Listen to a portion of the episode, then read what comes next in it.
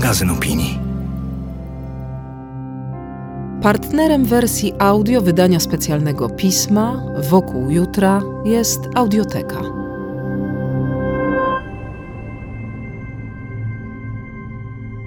Marta Kisiel. Prezent Perfekt. Czyta Marta Walesiak.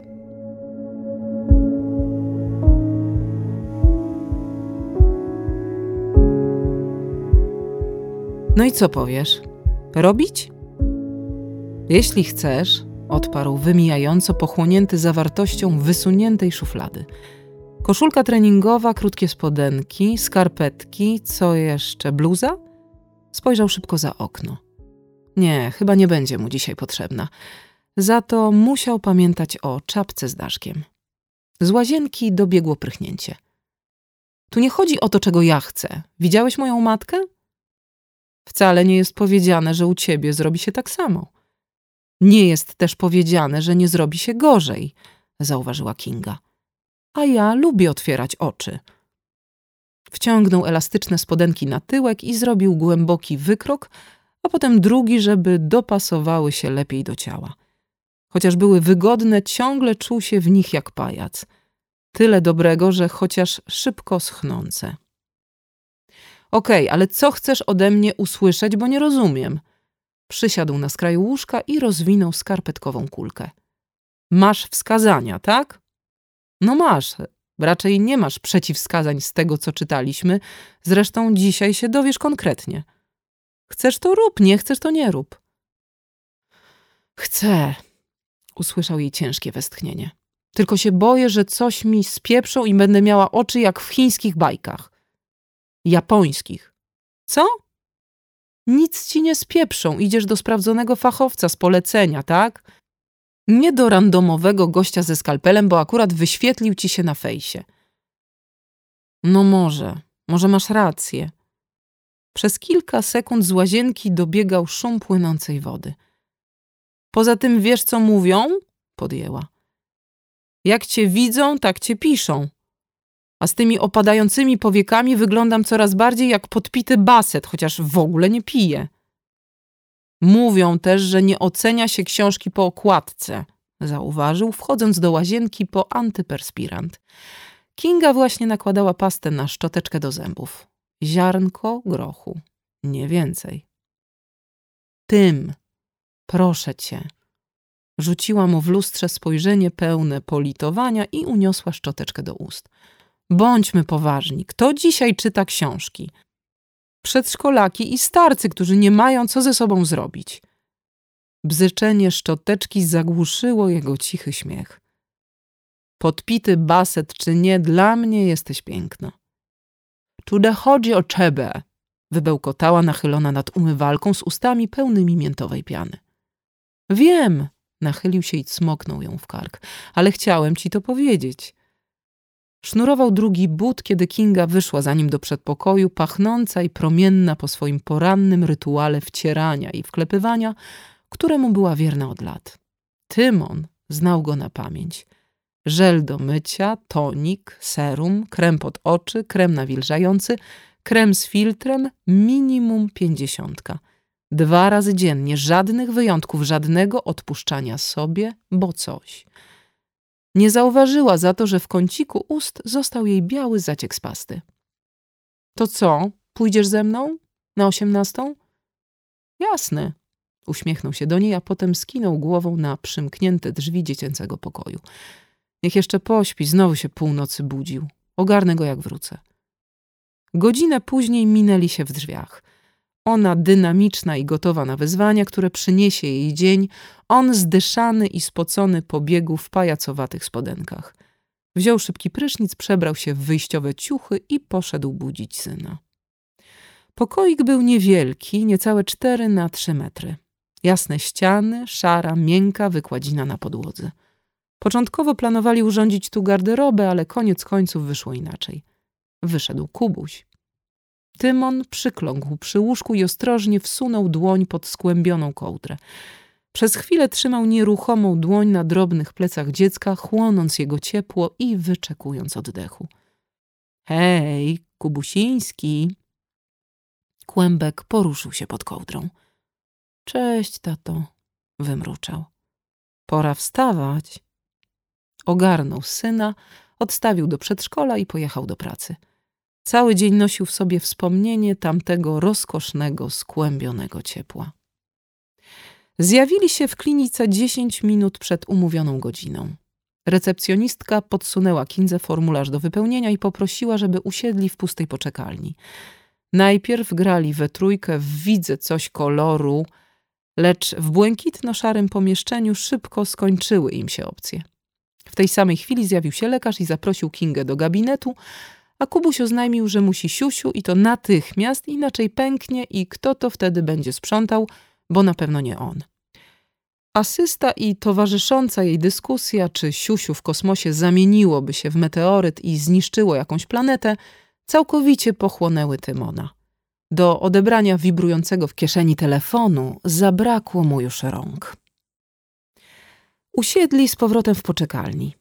Smartfon wyświetlił mu dwa nieodebrane połączenia i wiadomość tekstową. Wszystko od Michała. Zwolnił się kord o dziewiętnastej. Gramy? Tymon się skrzywił. Grałby pewnie, ale drzwi gabinetu dopiero co zamknęły się za Kingą i nie zanosiło się na to, żeby prędko się otworzyły. Bez szans. Nie zdąży. Nie da rady, odpisał krótko. Pik. Nowa wiadomość. Jak nie da, jak da. Squish me, squash master. A poniżej selfik. Michał szczerzył się radośnie do obiektywu. Trzymał telefon wysoko przed sobą, dzięki czemu widać było kawałek szatni za jego plecami oraz czarne macki, które wyzierały spod treningowego tank topu i sięgały mężczyźnie aż do łokci. Trudno uwierzyć, że poznali się na chorwackiej plaży, chociaż na co dzień mieszkali może 200 metrów od siebie. Tymon stał w cieniu parasola i bujał trzymiesięcznego wówczas Kubusia do snu, a Kinga brodziła niedaleko brzegu. W pewnym momencie stanęła na jakimś kamieniu, ten się osunął i straciła równowagę. Wytatuowany facet w pomarańczowych szortach, który siedział niedaleko, pomógł jej wykuśtykać z wody. Krew lała się z łydki rozciętej o kamień czy muszle. Trzeba było jechać to zszyć. Następnego dnia znów natknęli się na faceta. Podeszli, żeby raz jeszcze podziękować za pomoc, a trzy godziny później nadal siedzieli przy piwie w połowie drogi do przyjaźni. Jesteś fanem Lovecrafta? Zapytał wtedy Tymon z ciekawością, przypatrując się tatuażowi na plecach i ramionach Michała. Wielki przedwieczny był naprawdę wielki. Co ty? Michał parsknął śmiechem. Tam co druga rzecz jest niepojęta, niewyobrażalna i nieopisana, ale gościowi jakoś to nie przeszkadzało, żeby sobie to wyobrażać i opisywać. Przegadany szajs, chociaż są momenty. To po co wydzierałeś sobie ktulu na całe plecy i obydwie ręce? Michał trącił kciukiem łańcuszek ze złotym krzyżykiem, który nosił na szyi i uśmiechnął się łobuzersko. A słyszałeś kiedyś o zakładzie Pascala? Lekarz. Sorry. Tymon wklepał na oślep, bo ciemnowłosa głowa zawisła nad ekranem telefonu, skutecznie przesłaniając mu widok. No, ej, Kubusiński, tu się pisze. Chcę oglądać, oznajmił Kubuś, zerkając zadziornie na tatę. Tymon wybałuszył oczy z teatralną przesadą. Że niby co, proszę? Chcę oglądać. Włącz mi coś na YouTubie. No co ty? Co ty, Kubusiński? Żadnego YouTuba. Ale ja się nudzę, wyjęczał dzieciak i prawie spłynął z plastikowego krzesełka na podłogę, jak gdyby z tej nudy rozpuściły się wszystkie kości w jego metrowym ciele. Tymon z rozbawieniem przyjrzał się synowi spoczywającemu w pozycji swobodnego zwisu. Koszulka podjechała mu pod same pachy, odsłaniając goły brzuch z wystającym pępkiem. Bose stopy w sandałach miał czarne od podwórkowego pyłu, do tego ślady dżemu wokół ust i tak oczywiście czemuż by nie zaschniętego gila na policzku. Klasyczny czterolatek. Zero żenady, czuł się doskonały taki, jaki był. A może Mahjong? Nie chcę Mahjonga, chcę YouTube'a. A może pierdziochy? Kubuś zapiszczał radośnie i niby zasłonił brzuch rękami, ale jednocześnie jakby go wypiął. Zapraszam pana. Tymon odwrócił się od rozchichotanego syna i zobaczył przed sobą mężczyznę, może o kilka lat starszego. Miał na sobie komplet medyczny, w tym samym odcieniu szarości co poczekalnia, w dłoni trzymał podkładkę z przypiętym formularzem. Lekarz. Stał dwa kroki od kontuaru recepcji i uśmiechał się zachęcająco do Tymona. Co proszę? Pan do mnie? Lekarz uniósł podkładkę. Na osiemnastą. E, nie. Tymon pokręcił głową. Nie, nie, pomyłka, ja tylko czekam na żonę. Zmieszany lekarz rozejrzał się po poczekalni, ale poza ojcem i synem nie siedział tam nikt więcej. Mruknął coś pod nosem, po czym oddał podkładkę z formularzem recepcjonistce. Otaksował Tymona zaciekawionym wzrokiem. Pamiątka? Rzucił i przelotnym gestem dotknął nozdrza. Proszę wybaczyć, że pytam, skrzywienie zawodowe. Tymon odruchowo pociągnął nosem. Skrzywienie zawodowe na tle skrzywionych przegród?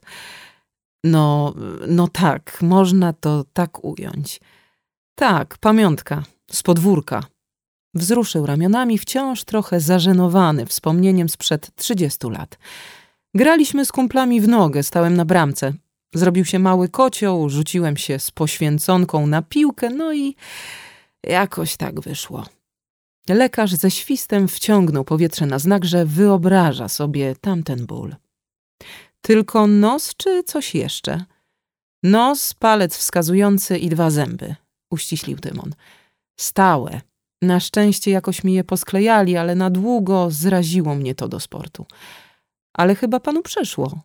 A tak, tak. Parę lat temu przyjaciel namówił mnie, żebym spróbował. Skutecznie. Tak, widać, że skutecznie, zgodził się lekarz. Siłownia? Nie, wolę intensywniejsze formy ruchu. Rano bieganie, wieczorami skłosz. No i rower, ale to w weekendy razem z tym tu kubusińskim. Takie nasze wyprawy, co nie?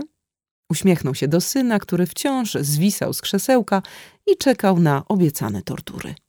Lekarz pokiwał głową. Skrzywiona przegroda zazwyczaj powoduje chrapanie i epizody bezdechu sennego, a to z kolei prowadzi do niedotlenienia, zmęczenia i przewlekłych bólów głowy – Dobrze by było się tym zająć, zanim zabraknie panu tchu do tych intensywniejszych form ruchu, które tak pan lubi. Chyba nie ma takiej potrzeby. Teraz może nie, ale proszę spojrzeć na to inaczej. Młodszy już pan nie będzie. W pańskich ustach brzmi to jak niezbyt przemyślana reklama.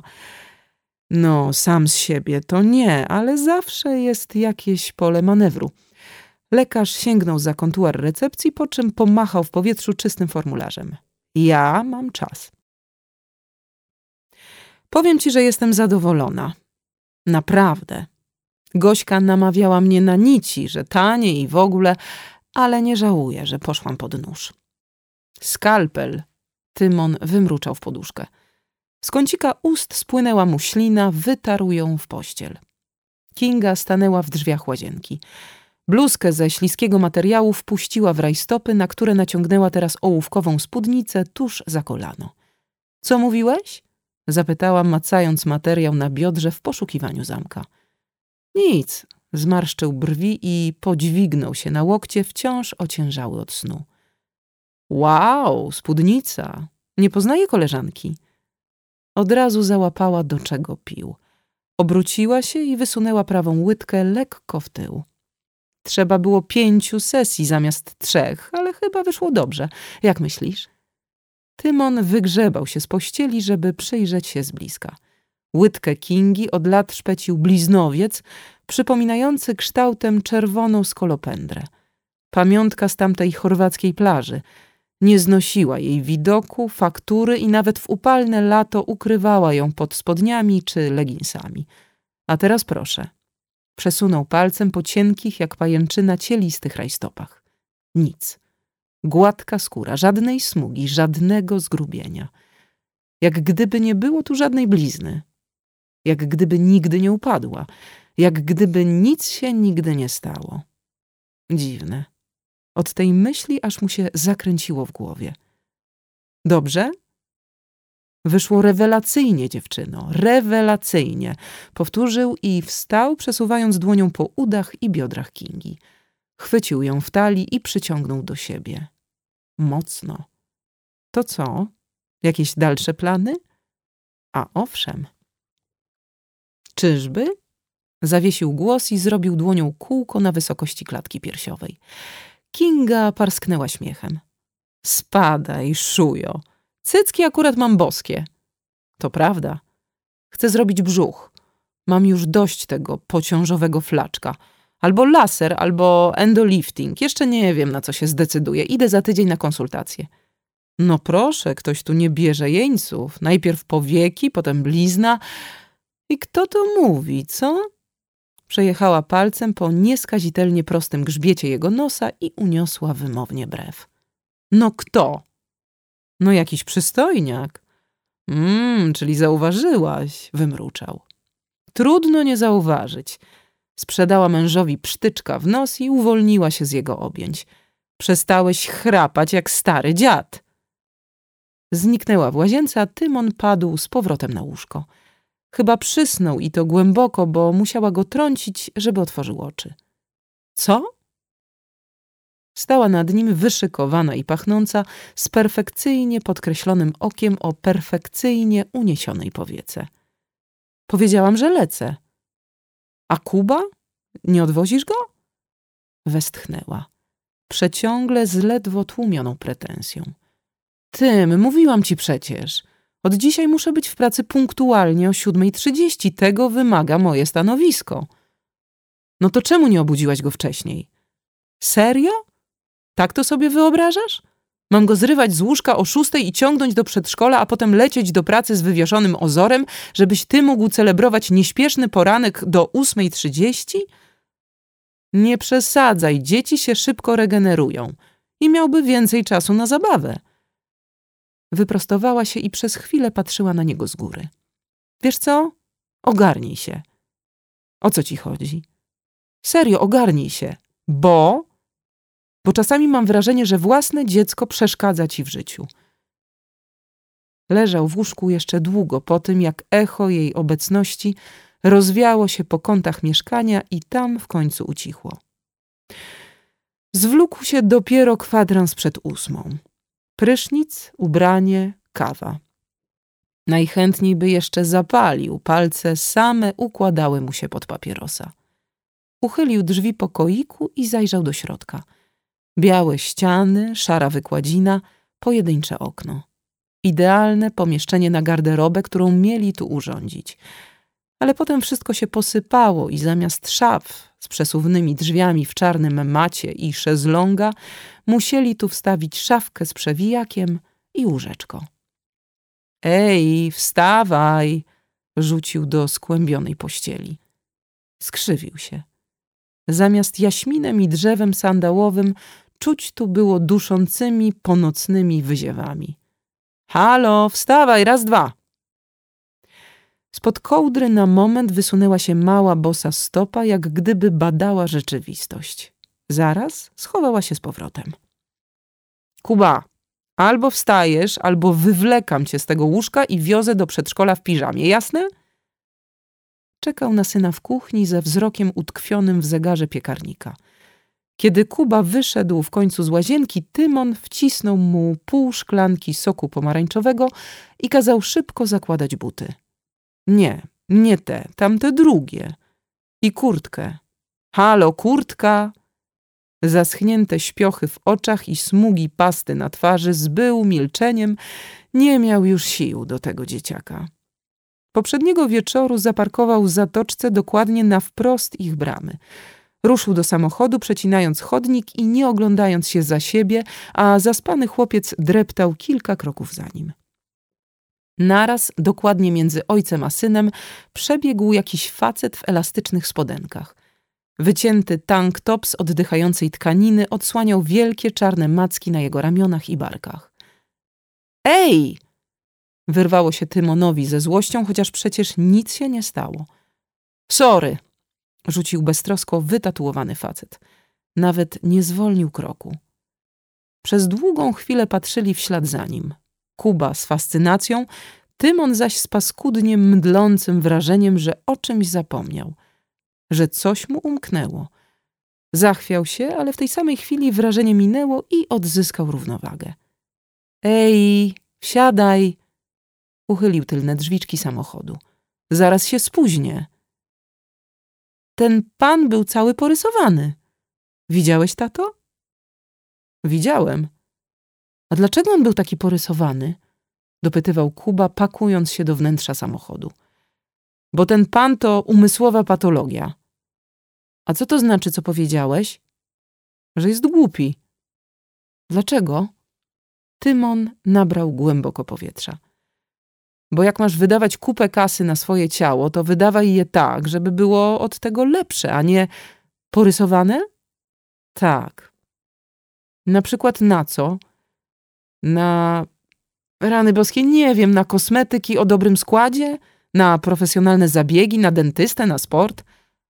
Ale ty nie uprawiasz sportu, bo nie mam czasu na pierdoły, okej? Okay? Nachylił się nad chłopcem, żeby ściągnąć dobrze pas fotelika i wtedy materiał rozpiętej wiatrówki napiął mu się na plecach bardziej niż powinien. Tymon zmarszczył brwi. Wyprostował się na chwilę i poruszył ramionami w przód i w tył. Wyraźnie czuł, że piło go pod pachami. Co jest? Wyrósł z tej kurtki przez lato, czy jak? Nie przypominał sobie, żeby była taka ciasna. Szlak, pewnie zbiegła się w praniu. A Hubert już umie jeździć na rowerze, ciągnął tymczasem Kuba z wyżyn fotelika. Tata go nauczył. Brawo, on! A ja nigdy nie jeździłem na rowerze. Kupisz mi rower? Co? Hubert ma rower i jeździ na nim z tatą. Też chce jeździć na rowerze. A jak Hubert skoczy w przepaść, to też będziesz chciał? Warknął Tymon i trzepnął drzwiczkami. Kurwa, wymamrotał na wydechu. Wsiadł za kierownicę, uruchomił silnik i podkręcił radio, żeby zagłuszyć ciche odgłosy rozpaczy z tylnego siedzenia. Po czym stwierdziła, że peeling to jeszcze, ale tego by sobie nie zrobiła, bo dla niej każda blizna, zmarszczka czy fałdka to historia naszego życia zapisana w ciele, że ciało w ten sposób pamięta. Kinga prychnęła. Odparłam grzecznie, że nie jestem dębowym stołem po prababci, żeby ktoś się zachwycał, że widać po mnie upływ czasu i przemijanie pokoleń. I co ona na to? Zapytał Tymon, chociaż wcale go nie interesowało, co odpowiedziała Kindze jakaś tam Anka, Hanka. Ale w galerii nie było zasięgu, zatem staromodna konwersacja pozostawała jedynym źródłem rozrywki w kolejce do serów świata w piątkowe popołudnie. Cztery osoby przed nimi, facet w sportowej kurtce od kwadransa próbował wybrać jedno wino pod cheddar z czosnkiem, kambozole i brie. Zaśmiała się, jakby to był dowcip. Uwierzysz? No cóż, pogadamy za dziesięć lat. Straci trochę kolagenu, owal jej tąpnie, to inaczej będzie śpiewała.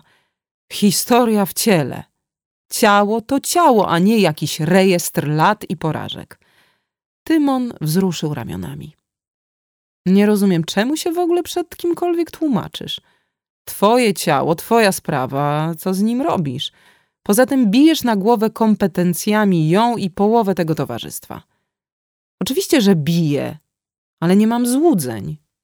Tym, cała promocja, całe życie dzieje się teraz na Instagramie i TikToku, rozumiesz?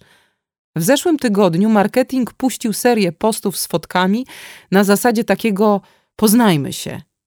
Wiesz, jaki był odzew wśród followersów? Taki, że szef się podjarał jak Rzym za Nerona i planują się teraz przelecieć po wszystkich działach, od sekretariatu aż po top management. Dynamiczne, nowoczesne ujęcia pracowników dynamicznej, nowoczesnej firmy. A wśród nich moje starannie wykadrowane podwładne przed trzydziestką i ja, za przeproszeniem, nestorka działu finansowego. Nie mogę przecież wyglądać jak ich matka. Tym. Starsza siostra, no może, ale nie matka. Kiedy wasza kolej? Za dwa miesiące. No to dobrze, że zaklepałem nam wyjazd. Będziesz się mogła efektownie opalić do tych dynamicznych, nowoczesnych zdjęć. Kinga odwróciła się do męża. Jaki wyjazd? zapytała zaskoczona, aż się zaśmiał, widząc jej minę. Do Chorwacji. Taka mała niespodzianka. Kiedy? Zaraz po naszej rocznicy, za sześć tygodni. Jedną ręką objął Kingę w talii i przyciągnął do siebie. Spokojnie, pamiętałem o twojej rekonwalescencji po lipo. Twoje bikini body będzie gotowe w sam raz na dalmackie plaże. Nie martwię się moim body, tylko twoją twarzą. Pogładziła go wierzchem dłoni delikatnie po policzku. Dopiero co się wygoiła i to tak ładnie. Wyjdziesz za wcześnie na słońce i nabawisz się przebarwień. Boże, ta kolejka się nigdy nie skończy, a za pół godziny zamykają. Wiesz co? Ja tu zostanę, a ty skocz szybko po chemię. Chcesz owczy czy kozi? Kozi, zdecydował prędko. Najlepiej z kozieradką i weź mi też tę kwaśną żurawinę, jeśli będzie. Kinga skinęła głową, że jasne weźmie, jeśli będzie. Klucząc między alejkami, Tymon cofnął się na przeciwległy kraniec marketu do działu z chemią. Stanął przed tym samym regałem co zawsze, sięgnął do tych samych półek po te same butelki. I też tą samą drogą zamierzał wrócić, kiedy na drodze stanęła mu szorowarka, wielka, leniwa, mechaniczna kobyła, której nigdzie się nie śpieszyło. Ona miała czas. On już nieszczególnie, skręcił więc bez zastanowienia. Robili tu zakupy od samego początku, odkąd pośród kameralnych osiedli wyrosło niewielkie centrum handlowe i znał ten sklep jak własną kieszeń. Odbije tutaj, w prawo, przez dział odzieżowy aż do głównej alejki, skręci w lewo i znów w prawo, na wysokości bakali i całej reszty i wyjdzie prosto na sery świata. Tak, ciało pamiętało, nogi same wiedziały, którędy iść aż naraz stanęły w pół kroku, gdy świat przed oczami zawirował mu dziesiątkami odbić i odblasków, dziesiątkami twarzy takich samych jak jego własna, tak samo idealnych, gładkich i pustych, bez skazy, bez wyrazu, bez imienia. Prawie udławił się krzykiem, zanim przez panikę przebiło się zrozumienie. Manekiny to były zwyczajne manekiny, tylko odbite w lustrach rozstawionych tu, tam, wszędzie. Nic więcej. Przycisnął butelki mocniej do piersi, próbując uspokoić oddech. Po plecach spływał mu pot, wsiąkał w koszulę. Miękka bawełna centymetr po centymetrze przyklejała mu się do pleców, a on pomału odzyskiwał kontrolę. Na szczęście wciąż tam stała, kiedy wrócił. Blondynka w wielbłądzim płaszczu, z włosami do ramion i czerwoną torebką w zgięciu ramienia, już tylko dwie osoby od kasy. Okej, okay, płyn do podłóg, psikacz do szyb i nabłyszczacz do zmywarki. Wyliczył, zatrzymując się tuż przy niej. Rozejrzał się za koszykiem, musiała go gdzieś odstawić. O czymś zapomniałem? No nie wiem. Może się przedstawić. Poderwał głowę, zaskoczony. To nie była ona. W kolejce stała jakaś obca blondynka w obcym wielbłądzim płaszczu, podobna do niej, ale. Przepraszam najmocniej. Wymamrotał, cofając się o krok i wodząc wzrokiem po kolejce. Lewo, prawo, prawo, lewo. Przepraszam, wziąłem panią za kogoś innego. Ach tak. Kobieta przechyliła głowę i otaksowała go wzrokiem. Nawet się z tym nie kryła. A za kogo? Za. za. urwał. Żadne imię nie chciało mu przyjść do głowy. Żadna twarz. Nie pamiętał. Przepraszam, powtórzył. Przepraszam. Przemierzał sklep wszerz i wzdłuż i szukał po alejkach, po kolejkach, wypatrywał blondynki w wielbłądzim płaszczu. Ale żadna napotkana twarz nic mu nie mówiła, wszystkie milczały tak samo – Czuł się jak pięciolatek, który wstydzi się zawołać mamę, chociaż zgubił się w wielkim, wielkim sklepie i się boi i nie wie, gdzie jest, nie wie, jak ma na imię. Jak masz na imię, chłopczyku? Nie wiedział. Nie pamiętał. Gdzie ona się podziała? Może wyszła? Może zapłaciła i teraz czekała na niego za linią kas, coraz bardziej zniecierpliwiona, że on wciąż łazi nie wiadomo gdzie i po co, że nie mogą się zdzwonić, bo nie ma, nie ma zasięgu w tym przeklętym centrum handlowym. Puścił się w stronę bramki, kiedy stanowczy głos przywołał go do porządku. Halo, proszę pana! Odwrócił się. Za stojaka z kwiatami wyszedł ochroniarz z krótkofalówką w dłoni i gestem uprzejmym, acz stanowczym wskazał na prawo. Zapraszam pana z towarem do kas. Rzeczywiście. Wciąż przyciskał do piersi trzy butelki, płyn do podłóg, psikacz do szyb i nabłyszczacz do zmywarki. Przepraszam, ja... Przepraszam. Proszę. Rzucił się z powrotem i wcisnął butelki zaskoczonemu ochroniarzowi. Jedna z nich wymknęła im się z rąk i uderzyła o ziemię. Pękł plastik, detergent rozlał się na posadzce ekologiczną, blado-zieloną plamą. Przepraszam. Nogi niosły go dalej, alejką cichnącego centrum handlowego w stronę głównego wyjścia. Co kilka, kilkanaście metrów zatrzymywał się i rozglądał w narastającym popłochu, jednocześnie przetrząsając kieszenie kurtki w poszukiwaniu czegoś, co mu przypomni. Znalazł jedynie telefon i pęk kluczy. Telefon nie łapał zasięgu, zresztą na liście kontaktów nie było żadnej onej, tylko puste imiona i nazwiska bez twarzy, bez związku, bez wspomnień. A klucze? Przesunął kciukiem po pęku na otwartej dłoni. Jeden duży, ze skomplikowanym układem otworów i wcięć, i trzy mniejsze. Jeden naprawdę malutki, chyba do skrzynki na listy. Nie wiedział. Nie pamiętał, nie miał pojęcia. Skończyła mu się alejka, wybiegł więc na zewnątrz w chłodny marcowy wieczór. Zaraz za parkingiem centrum handlowego zaczynało się osiedle bliźniaczych domów ustawionych w bliźniaczych rzędach. Nogi chciały iść dalej w tamtą stronę, jak gdyby zapisana w nich historia przebytych kroków wciąż je napędzała, wciąż wyznaczała mu cel. Więc poszedł, ściskając klucze w garści. W końcu znalazł. Najpierw budynek, chyba znajomy, i schody, których nie znał, ale jego dłoń dziwnie pasowała do balustrady. A potem stanął pod drzwiami z jasnego drewna z numerem, który równie dobrze mógł być zupełnie inny. Największy klucz wsunął się gładko w głąb zamka i pozwolił przekręcić. Zobaczył ją stojącą w połowie korytarza jasno oświetlonego blaskiem jarzeniówek. Na coś patrzyła. Wpatrywała się intensywnie, choć jej idealnego, gładkiego czoła nie znaczyła żadna zmarszczka, żadna troska, żaden gniew. Blondynka w wielbłądzim płaszczu, z włosami do ramion i czerwoną torebką w zgięciu ramienia. To musiała być ona, pomyślał. W końcu jej klucz pasował do tego samego zamka, prawda?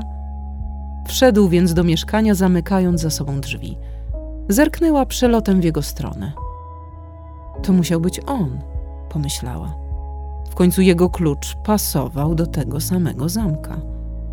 Stali tak w korytarzu i przez otwarte na oścież drzwi patrzyli na pusty pokój, niewielki, niecałe cztery na trzy metry, i próbowali przypomnieć sobie, o czym zapomnieli. Wrzesień 2021. Materiał ukazał się w wydaniu specjalnym miesięcznika Pismo, magazyn opinii. Kupisz go na stronie magazynpismo.pl, a w wersji audio posłuchasz w aplikacji audioteki.